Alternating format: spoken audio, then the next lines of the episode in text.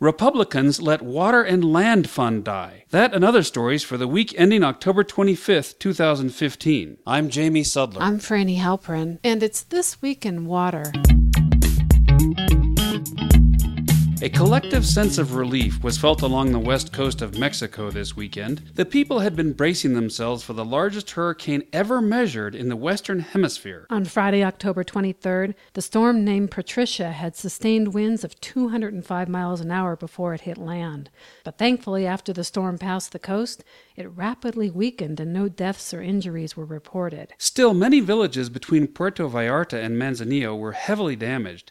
Some attribute the lack of deaths and injuries to people paying attention to the warnings. The El Nino weather phenomenon played a part in the intensification of Patricia. What's not clear is whether climate change was to blame. It's very difficult to link a single storm to global warming. Nevertheless, with warmer waters, whether caused by El Nino, climate change, or both, storms can intensify in a hurry, as did Patricia. Meanwhile, a study published last week in the journal Nature Communications concluded that a warming climate coupled with more intense El Nino and La Nina events could cause twice as many droughts and three times as many floods in California by 2080. Speaking of warming oceans, as we've reported, those higher temperatures are causing coral reefs to die. But according to a new study, another threat has been identified, and it might be lurking in your beach bag sunscreen. The chemical oxybenzone, or BP3, is found in over 3,500 brands of sunscreen, including the most popular ones. Researchers found that the chemical not only kills the coral, it causes DNA damage in adults and deforms young corals, making it unlikely that they can properly develop. The chemical is toxic to coral even at extremely low concentrations of 65 parts per trillion, which is about the ratio of a single drop of water in more than six Olympic sized swimming pools. The researchers also found that natural products, including lavender, tea tree, jojoba, and other oils, may also kill delicate coral cells. The loss of coral is a major global problem. The Caribbean has lost 80% of its coral reefs in the last 50 years. The disappearance affects shoreline protection and fishing and tourism industries industries, some of which are crucial to local economies.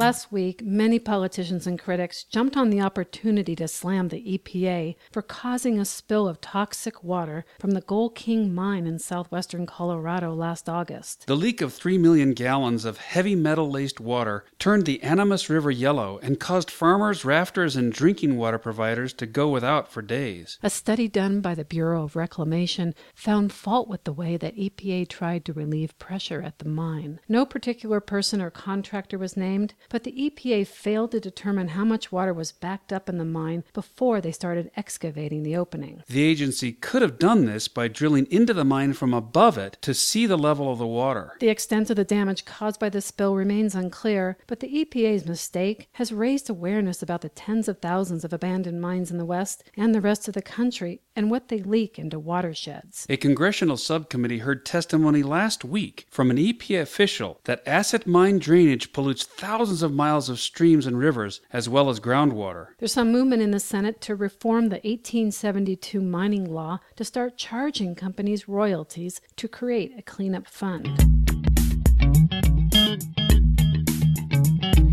51. That's the number of years the Land and Water Conservation Fund has been protecting public lands for recreation and conservation. Although you may not be familiar with the popular program, you've probably benefited. The fund has provided seed money from little things like neighborhood playgrounds, swimming pools, and bike paths to major projects like the popular Appalachian Trail and the Flight 93 Memorial in Pennsylvania.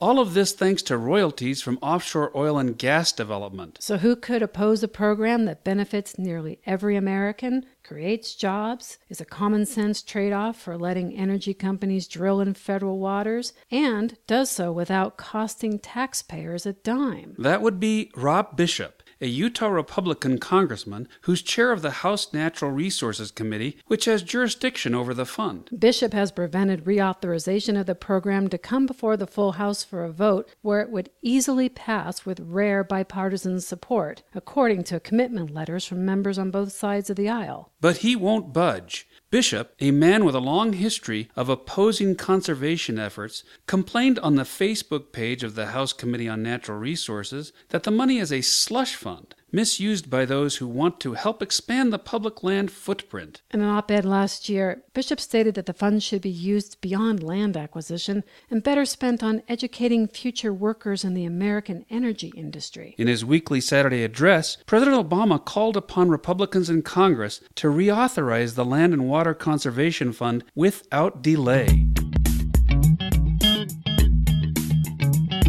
And finally, this week, move over, Punxsutawney Phil. In North Carolina, they don't need a groundhog to predict the weather.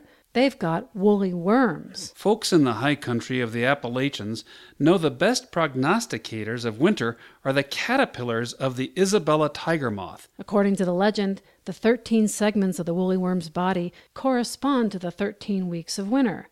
A brown black segment means severe weather, while lighter brown orangish sections indicate milder conditions. But can the bands really predict the weather? People in Banner Elk, North Carolina say they do.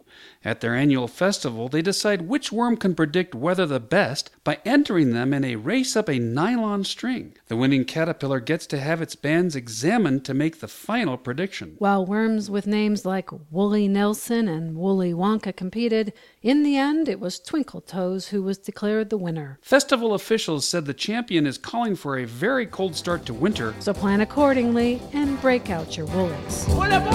This Week in Water is a production of H2O Radio and is sponsored by Colorado Waterwise. Learn more at coloradowaterwise.org.